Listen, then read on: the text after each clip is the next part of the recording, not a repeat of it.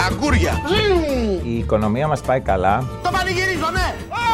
Πώς τις είδατε τις τιμές, βλέπω μπήκατε, βγήκατε, πώς τα είδατε; Διακαπαμά. Όπω, πώς τα είδατε; Διακαπαμά. Όπως; Μην γκρινιάζετε όλη την ώρα. Αν ακούς το τηλέφωνο του αλλού, τις τηλεφωνικές συνδιαλέξεις του αλλού, το πρώτο πράγμα που πρέπει να κάνεις είναι να πας στο γιατρό σου. Άρα θεωρώ πρώτα απ' όλα λοιπόν αυτόν που παρακολουθεί πρώτα απ' όλα βαθιά άρρωστο και μετά και ηλίθιο. Μην τον πω και μαλάκα δηλαδή. Κατά κυριολεξία αυτός που παρακολουθεί είναι μαλάκας. Τι έγινε, παιδιά; Μας την παίζανε; Γεια σας παιδιά. Γεια σας, κορίτσια. Είσαι ο Μέση της πολιτικής, πάρ' το χαμπάρι. Ο Μέση της πολιτικής είσαι. Δεν παίζεσαι. Με τίποτα δεν παίζεσαι.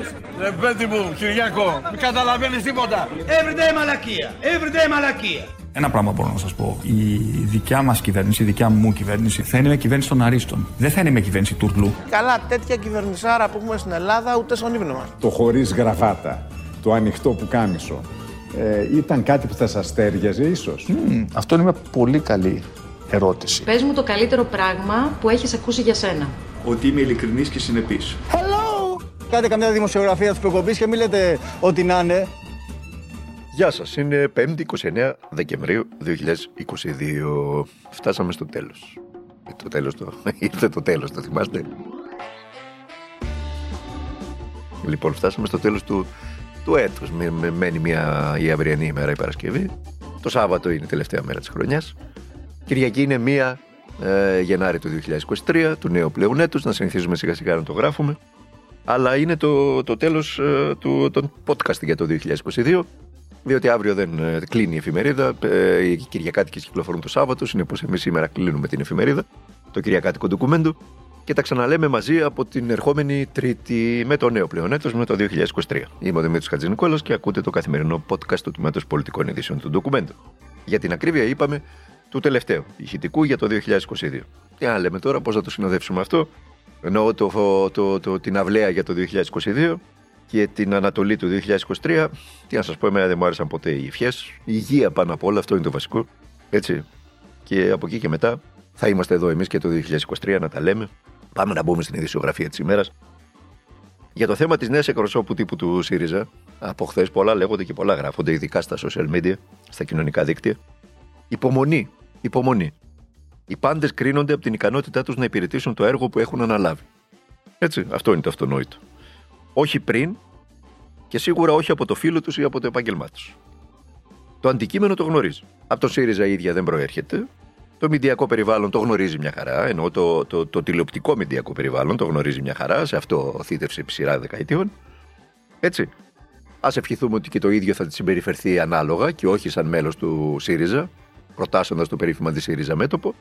Ε, οπότε εκεί θα περιμένουμε μια καλύτερη αντιμετώπιση. Ελπίζουμε να περιμένουμε μια καλύτερη αντιμετώπιση. Όλες οι επιλογές στη ζωή έχουν τα υπέρ και τα κατά τους. Έτσι είναι οι άνθρωποι. Δεν είναι, δεν είναι γνώστος, το, δεν γνωρίζουν τα πάντα, δεν είναι καλοί σε όλα. Σε κάποια είναι καλοί, σε κάποια δεν είναι. Κρίνονται όλοι, όλοι οι πάντες από την ικανότητά τους να προσαρμόζονται, από το timing, από εξωτερικούς παράγοντες οι οποίοι δεν επηρεάζουν και δεν εξαρτώνται από τους ίδιους, από ένα σώρο πράγματα. Είναι περίπλοκο πλα- πράγμα η ζωή και πολύπλοκο. Και ισχύει για όλους αυτό. Καλό είναι λοιπόν να το γνωρίζουμε, να μην αρχίζουμε να βγαίνουμε και να κρεμάμε κόσμο στα μανταλάκια, ούτε να κάνουμε το, αντί, το αντίθετο, να αποθεώνουμε κόσμο. Διότι πολλές φορές έρχεται η ίδια η επικαιρότητα, η ίδια η πραγματικότητα, η ίδια η καθημερινότητα και διαψεύδει πολλούς εξημών. Συνεπώς, υπομονή. Υπομονή και θα την κρίνουμε την επιλογή αυτή. Εσύ είναι το χρόνο. Και πολύ σύντομα γιατί θα πέσει απευθείας στα βαθιά. Ε, δεν καλείται μόνο να αναλάβει ένα άγνωστο για την ίδια πόστο, τον, ε, του εκπροσώπου τύπου του ενός κόμματος και μάλιστα της εξωματικής αντιπολίτευσης, αλλά καλείται να το κάνει και σε προεκλογική περίοδο. Δεν θα έχει μπροστά της περίπου ένα τρίμηνο, όπου θα είναι αμυγός προεκλογικό. Και τοξικό, αν θέλετε, την άποψή μου. Λοιπόν, πάμε στα δύσκολα τώρα. Στα πιο δύσκολα. Ε, αν με ρωτάτε πάντως για να μην αποφύγω τίποτα, να μην αποφύγω τίποτα, η αντίδραση της ομάδας αναλήθειας της Νέας Δημοκρατίας είναι αστεία πραγματικά. Η Νέα Δημοκρατία που έχει οδηγήσει στα βουλευτικά και υπουργικά έδρανα ένας σωρό δημοσιογράφος, η διαδρομή Εσιαία Μαξίμου έχει γίνει Παγκράτη Κολιάτσου, ανακαλύπτει τώρα ότι ο δημοσιογράφος λέει δεν μπορεί ηθικά να περάσει την πόρτα της πολιτικής. Ηθικά. Το ανακάλυψε τώρα η Νέα Δημοκρατία αυτό. Προσωπική μου άποψη για να μην αποφεύγουμε τίποτα. Απολύτως.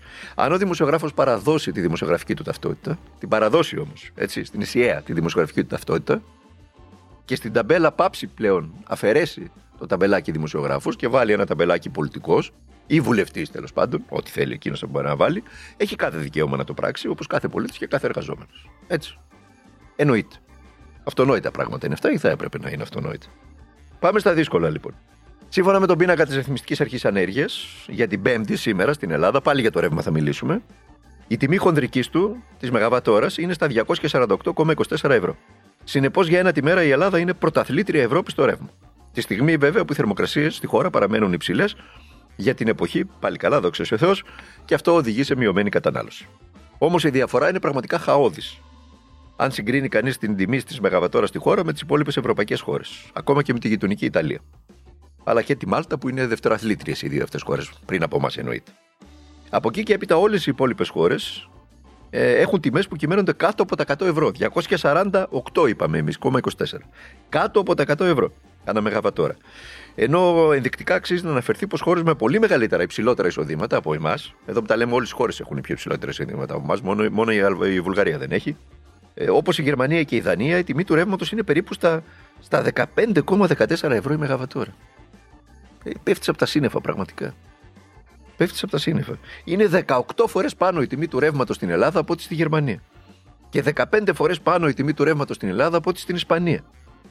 Και αναρωτιέται κανείς γιατί, γιατί συμβαίνει αυτό; Πώς εξηγείται αυτό με την ε, κυβερνητική αναφορά σε εξωχώριες αυξήσεις; Πώς γίνεται να, είναι το, να κοστίζει το ρεύμα 15 ε, ευρώ τη μεγαβατόρα στη Γερμανία και να κοστίζει 248 στην Ελλάδα; Πώς γίνεται αυτό το πράγμα; Μιλάμε για τη χοντρική πάντοτε, έτσι. Πώς γίνεται; Ακούστε τώρα να δείτε πώς γίνεται. Ε, ε, εσχροκέρδια είναι. Τεράστια εσχροκέρδια. Οι πέντε εταιρείες παραγωγής και διανομής ενέργειας στη χώρα, της οικονομικής ελίτ τη χώρας, έτσι, τα γνωστά ονόματα, τα πολλά αυτό, αυτών μάλιστα είχαν και καναλάρχες και έχουν και διασύνδεση με την πολιτική και ειδικά με την Νέα Δημοκρατία, την κυβερνο, το κυβερνό κόμμα, ε, εσχροκερδούν κανονικότατα. Και η κυβέρνηση τι κάνει, το κόλπο της κυβέρνησης είναι διτό επιτρέπει στους ε, παραγωγούς αυτούς ενέργειας να κερδοσκοπούν, επιδοτώντας την εσχροκέρδειά τους με φρέσκο χρήμα από τα κρατικά ταμεία. Και εμφανίζει ταυτόχρονα τον εαυτό, εαυτόν στη λιανική ως αρρωγό της κοινωνίας. Επί της ουσίας αυτό που κάνει είναι με κουτοπονηριά, η οποία αγγίζει τα όρια της εξαπάτησης, να μετατρέπει την εσχροκέρδεια σε αγαθοεργία. Μόνο μια βαθιά αντικοινωνική κυβέρνηση σαν αυτή του κ. Μητσοτάκη θα μπορούσε να εμπνευστεί και να βάλει μπροστά ένα τέτοιο μακιαβελικό σχέδιο. Να αφήνει δηλαδή τους παρόχους μέσω του χρηματιστηρίου ή μεδαπού χρηματιστηρίου ενέργειας και του περίφημου target model του κ. Χατζηδάκη να τους αφήνει να κερδοσκοπούν σε τέτοιο βαθμό σε σχέση με τις υπόλοιπες χώρες της Ευρώπης και μετά να έρχεται και να επιδοτεί την κερδοσκοπία τους, οδηγώντας τη λιανική τιμή σε συμβατά με την υπόλοιπη Ευρώπη πλαίσια. Όμως, αυτή την επιδότηση την πληρώνει πάλι ο ελληνικός λαός. Από τα κρατικά ταμεία επιδοτείται για να έρχεται μετά η κυβέρνηση και να τους λέμε ότι δεν έχουμε χρήματα να αυξήσουμε το κατώτατο μισθό, δεν έχουμε χρήματα για να ε, προσλάβουμε γιατρούς, για να δουλέψουν σωστά τα νοσοκομεία, δεν έχουμε χρήματα να προσλάβουμε δασκάλους, δεν έχετε χρήματα γιατί τα δίνετε στους πέντε παρόχους ενέργειας και παραγωγούς. Γι' αυτό δεν έχετε χρήματα. Και σε αυτούς για την ακρίβεια. Και στις χιλιάδες απευθείας αναθέσεις και στους χιλιάδες μετακλητούς και βάει λέγοντα. Πώς να έχετε χρήματα. Μόλις χθες ο κύριος Δέντια, ο οποίος να τον ευχηθούμε και περαστικά γιατί είχε ένα λιποθυμικό επεισόδιο και, και έπεσε, επισκέφτηκε το Άγιο Όρος με μια βαλίτσα με 2 εκατομμύρια ευρώ. Γιατί το πάμπλουτο Άγιο Όρος με τα μετόχια έχει πάνω από 3.000 διαμερίσματα στη Θεσσαλονίκη μόνο που νοικιάζει, που εκμεταλλεύεται. Το πάμπλουτο Άγιο Όρος είχε ανάγκη να πάρει 2 εκατομμύρια ευρώ από το ελληνικό λαό. Πέρα από τα κοινοτικά κονδύλια που παίρνει δεκαετίες τώρα για έργα. Λοιπόν, πάμε στα ελληνοτουρκικά. Και πάλι στο ίδιο έργο θέατε και εδώ. Η πολιτική σκηνή στην γειτονική χώρα έχει βγει στις πλατείες, κραδένοντας όπως κάνει εδώ και δεκαετίες την ελληνική απειλή. Και άρχισε πάλι τα κάζους μπέλη σε περίπτωση που η Ελλάδα θελήσει να επεκτείνει τα χωρικά της ύδατας στα 12 μίλια στο Αιγαίο. Αυτή είναι η δήλωση της Τσαβούσογλου. Απάντησε η Ελλάδα. Ο Τσαβούσογλου είπε ούτε για ένα μίλι δεν θα επιτρεπεί αυτό σε απολογιστική εκδήλωση στο Υπουργείο Εξωτερικών της Τουρκίας σήμερα. Το ελληνικό είπε εξαπάντηση. Καλά έκανε και απάντησε στον κύριο Τσαβούσογλου έκανε λόγο για ομή και πρωτόγνωρη απειλή βίας. Και είπε ότι θα σκίσει όλα τα δικαιώματα του, θα σκίσουμε ως χώρα όλα τα δικαιώματά μας. Αυτονόητη η απάντηση. Απάντησε και ο κύριος Οικονόμου στο ίδιο περίπου μήκο κύματο. Βέβαια, τώρα να σας πω κάτι. Η, η κουβέντα ε, στην Ελλάδα για επέκταση των, ε, των χωρικών της υδάτων γίνεται νοτιοδυτικά της Κρήτης, έτσι. Νότιο-νοτιοδυτικά της Κρήτης. Δεν αφορά το Αιγαίο, και είναι το Λιβικό. Δεν είναι το Αιγαίο. Αλλά αυτό δεν φαίνεται να ενδιαφέρει ούτε το τουρκικό υπέξ, ούτε το ελληνικό. Ούτε την τουρκική κυβέρνηση, ούτε τον κύριο Ερντογάν, ούτε το, την ελληνική κυβέρνηση, τον κύριο Μητσοτάκη. Οι οποίες αμφότερες επιδίδονται μάλλον σε ασκήσεις εκλογικής ετοιμότητας και όχι ουσίας.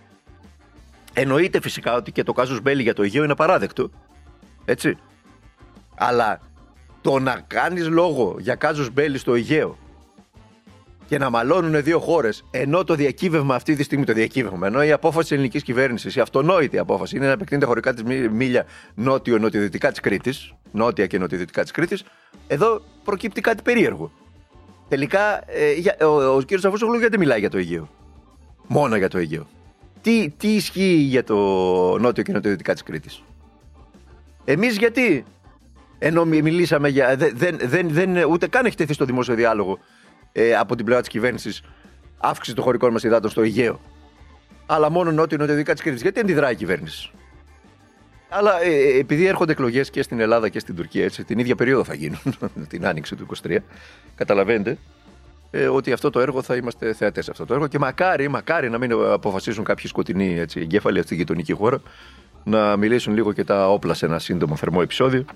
Όσο ο κύριος Ερντογάν στις δημοσκοπήσεις υπολείπεται από, τον, ε, από τους ε, πολιτικούς του αντιπάλους. Και υπολείπεται, να είστε βέβαιοι γι' αυτό. Πάμε στο, στο θέμα του, του, του COVID. Δεν μην, μην νομίζετε ότι τέλειωσε με το SARS-CoV-2. Ε, υπάρχει πρόβλημα εκεί. Στην Αλοδαπή έχει σημάνει συναγερμός μετά το άνοιγμα της Κίνας από την πολιτική για μηδενικό COVID. Όπως είναι φυσικό, προκάλεσε έξαρση της επιδημίας στην αχανή αυτή χώρα λόγω των σκληρών περιοριστικών μέτρων που υπήρχαν όλα τα προηγούμενα, το προηγούμενο διάστημα, πάνω από 1,5 χρόνο. Και έτσι τώρα που ανοίγει η Κίνα εσωτερικά και τελειώνει με τα περιοριστικά μέτρα, ε, ε, την έχει βρει απροετοίμαστη. Δεν, δεν έχουν αποκτήσει οι Κινέζοι, ο λαός της Κίνας, την περίφημη ανοσία της Αγέλη, γιατί δεν νόησαν και πάρα πολύ. Συνεπώς ε, θα βιώσουν μια πολύ μεγάλη έξαρση της της ε, ασθένειας. Επίσης, οι φόβοι των Δυτικών είναι ότι με, σε, ένα, σε, ένα, σε μια χανή χώρα περίπου 1,5 δισεκατομμύριων ανθρώπων, όπως καταλαβαίνετε, αν η πανδημία πολλαπλασιαστεί, αν ο ιός πολλαπλασιαστεί, μπορεί να γνωρίσουν να υπάρξουν και νέες μεταλλάξεις έτσι, οι οποίε θα ταξιδέψουν στην υπόλοιπη Ευρώπη. Διότι οι Κινέζοι είναι με τη βαλίτσα στο χέρι αυτή την περίοδο. Ε, οπότε οι ανησυχίες της γυρά Επίρου αυξάνονται. Βλέποντας το νέο κύμα κορονοϊού να επελάβει στην Ασιατική χώρα και πολλούς ταξιδιώτες από εκεί να καταφτάνουν στις χώρες της Ευρωπαϊκής Ένωσης. Να κλείσουμε λίγο με το θέμα των υποκλοπών, που η κυβέρνηση εύχεται να τελειώσει εδώ, αλλά να είστε σίγουροι ότι δεν πρόκειται να τελειώσει. Κάποιοι, μετά τις πρόσφατες επιλογές και υπόγειες συμφωνίες τους, θα βρεθούν περισσότερο εκτεθειμένοι. Να ακούσουμε απλά όσα είπε ο πρώην Πρωθυπουργός και πρώην Πρόεδρος της Νέας Δημοκρατίας, ο Κώστας Καραμαλής, στην περίφημη κοινή εκδήλωση για τον Κεφαλογιάννη, έτσι για να μην ξεχνιόμαστε. Παραμένει όμως επιτακτική ανάγκη να ξεκαθαριστεί ποιοι και με ποια δικαιολογία ζήτησαν κάτι τέτοιο και ποιοι και πώς το ενέκριναν. Η επίκληση του απορρίτου σε τέτοιες περιπτώσεις υποτάσσεται στην ανάγκη κάθαρσης του δημόσιου βίου. Αυτός είναι. Δεν χρειάζεται να πούμε κάτι άλλο, φτάνει. Και ο λόγος που βάζουμε τον κύριο Καραμαλή δεν είναι κάποιος ιδιαίτερος λόγος, γιατί θεωρούμε ότι έχει κάποιο θέσπατο στην πολιτική, το αντίθετο μάλιστα. Αλλά η είδηση είναι μάλιστα ότι δεν θα πολιτευτεί, λέει πλέον με τη Νέα Δημοκρατία, δεν θα κατέβει στις εκλογές, έτσι. Σωστό, ορθό είναι αυτό. Ε, ε, ο Μιλόν είναι από εκείνους που λέει ότι στην πολιτική πρέπει να υπάρχει, στη βουλευτική ιδιότητα πρέπει να υπάρχει αυστηρά ή οκταετία. Οκτώ χρόνια, δύο τετραετίες. Ε, Βουλευτής. Από εκεί και μετά ξαναγυρνά στο επάγγελμά σου. Δεν υπάρχει κανένας λόγος. Δεν είναι επάγγελμα το βουλευτή λύκη. Θες να προσφέρεις στο μέτρο που μπορείς και στο μέτρο που θα, θα, θα τα καταφέρεις. Οκτώ χρόνια. Δεν μπορεί να είναι επαγγελματίες πολιτικοί, να είναι οι άλλοι 40 χρόνια, 50 χρόνια βουλευτές. Ούτε μπορεί μετά να τους ακολουθούν τα παιδιά τους, τα εγγόνια τους και πάει λέγοντας. Ε, έξω τα τζάκια από την πολιτική. Έξω τα τζάκια από την πολιτική. Και ο μόνος λόγος είναι να θεσπιστεί μια οκταετία. Αυτό. Τόσο απλό δεν είναι. Απλό, αλλά δύσκολο. Λοιπόν, Πάμε να κλείσουμε με κάτι πολύ ενδιαφέρον. Με ανάρτησή του στο Facebook, ο δάσκαλος του 144ου Δημοτικού Σχολείου Αθηνών, ο κ. Λουκάς Καβακλής, έκανε γνωστή την ιστορία ενός δεκάχρονου μαθητή από την Αφρική, δεκαχρονό παιδί από την Αφρική, και της οικογένειάς του που κινδύνευσαν να εκτοπιστούν σε κάποιον απομακρυσμένο καταβλισμό εξαιτίας της κατάργησης του προγράμματος φιλοξενίας προσφύγων αιστεία. Τελικά, γονείς και δάσκαλοι κατάφεραν να αποκαταστήσουν την οικογένεια σε νέο σπίτι και τους πρόσφεραν τα απαραίτητα για ένα νέο ξεκίνημα. Τι ήταν όμως το περίφημο αυτό πρόγραμμα Εστία, το οποίο ολοκληρώνεται στο τέλος του 22, δηλαδή σε δύο μέρες από τώρα; Ήταν ένα πρόγραμμα φιλοξενίας ετούντων ασύλου σε διαμερίσματα Εστία και παρά τις όποιες διαβεβαιώσεις του αρμόδιου Υπουργού Μετανάστευσης και Ασύλου, του κ. Μηταράκη, για σταδιακή μετεγκατάσταση των ωφελούμενων σε δομές φιλοξενίας σε όλη την Ελλάδα. Αυτή τη στιγμή, ολόκληρες οικογένειες με τα ανήλικα παιδιά τους έχουν βρεθεί ξανά σε καθεστώς αστεγίας. Η αιτιολογία από την πλευρά του Υπουργείου είναι ότι είναι αποσυμφόρηση της Αττικής. Προσέξτε τώρα να δείτε, στις 31 Οκτωβρίου του τρέχοντος, στα, διαμέρισμα του εστια, στα διαμερίσματα του ΕΣΤΙΑ έμεναν, διέμεναν 4.305 άτομα. Οι οποίοι είναι ετούντες ασύλου, έτσι. Δεν είναι πρόσφυγες και μετανάστες που δεν έχει κρυθεί η είσοδο τους στη χώρα. Ε, ε, ετούνται άσυλο. Ετούνται άστιμοι, σε άσυλο. Οι άνθρωποι αυτοί λοιπόν θα βρεθούν στους δρόμους. Και θα πρέπει το ελληνικό κράτος, με τον τρόπο με τον οποίο δουλεύει, να τους μεταφέρει σε κάποιες δομές. Προσφυγικές δομές. Από εκεί δηλαδή που είχαν καταφέρει ας πούμε, να πάρουν ένα σπιτάκι, να, να, να, να μείνουν μέσα και να περιμένουν την αίτηση ασύλου τους για να πάνε όπου θέλουν οι άνθρωποι, στην ευχή της Παναγίας και όπου, όπου, όπου θέλουν οι ίδιοι. Και τα παιδιά τους παρακολουθούσαν ένα πρόγραμμα στα ελληνικά σχολεία, τα μαθήματα, για μια ομαλότερη ένταξη στην, ε, στην, στη νέα του ζωή. Εμείς θα τους πετάξουμε στο δρόμο. Έτσι, με μια απόφαση. Αυτά. Τόσο απλά. Και ένα δεκάχρονο παιδί χρειάστηκε την αρρωγή των δασκάλων του και των υπολείπων γονέων στο σχολείο για να μπορέσει να συνεχίσει να παρακολουθεί τα μαθήματα στο σχολείο μαζί με τους νέους του φίλους και με τις νέες της φίλες. Απλά πράγματα, αλλά στην Ελλάδα φαίνεται, όχι μόνο στην Ελλάδα, έτσι, να μην κατηγορούμε τη χώρα μας, στην, ε, στην, στη, στη Δύση δεν είναι και τόσο απλά. Να κλείσουμε λοιπόν το, το τελευταίο podcast της, ε, της σημερινής μας ε, για το 2022 του, του ντοκουμέντου με τον αγαπημένο μας Θάνο. Έκλεισαν χθες νομίζω τρία χρόνια ή δύο χρόνια, αν θυμάμαι καλά από το θάνατό του. Του ανθρώπου που έβαλε την, ε, τις νότες ε, στη ζωή μας. Που μαζί με πολύ σημαντικούς τυχουργούς, όπως είναι ο Άλκης Αλκαίος για παράδειγμα, και πρωτίστως ο, ο Καβαδίας, έβαλαν στην, ε, στη ζωή μας και αυτή την, να το πω, χρησιμοποιώ, χρησιμοποιήσω τώρα έτσι, μια γαλλική λέξη που είναι και της μόδας, μια εσάνς ε, θάλασσας, αρμύρες στη ζωή μας.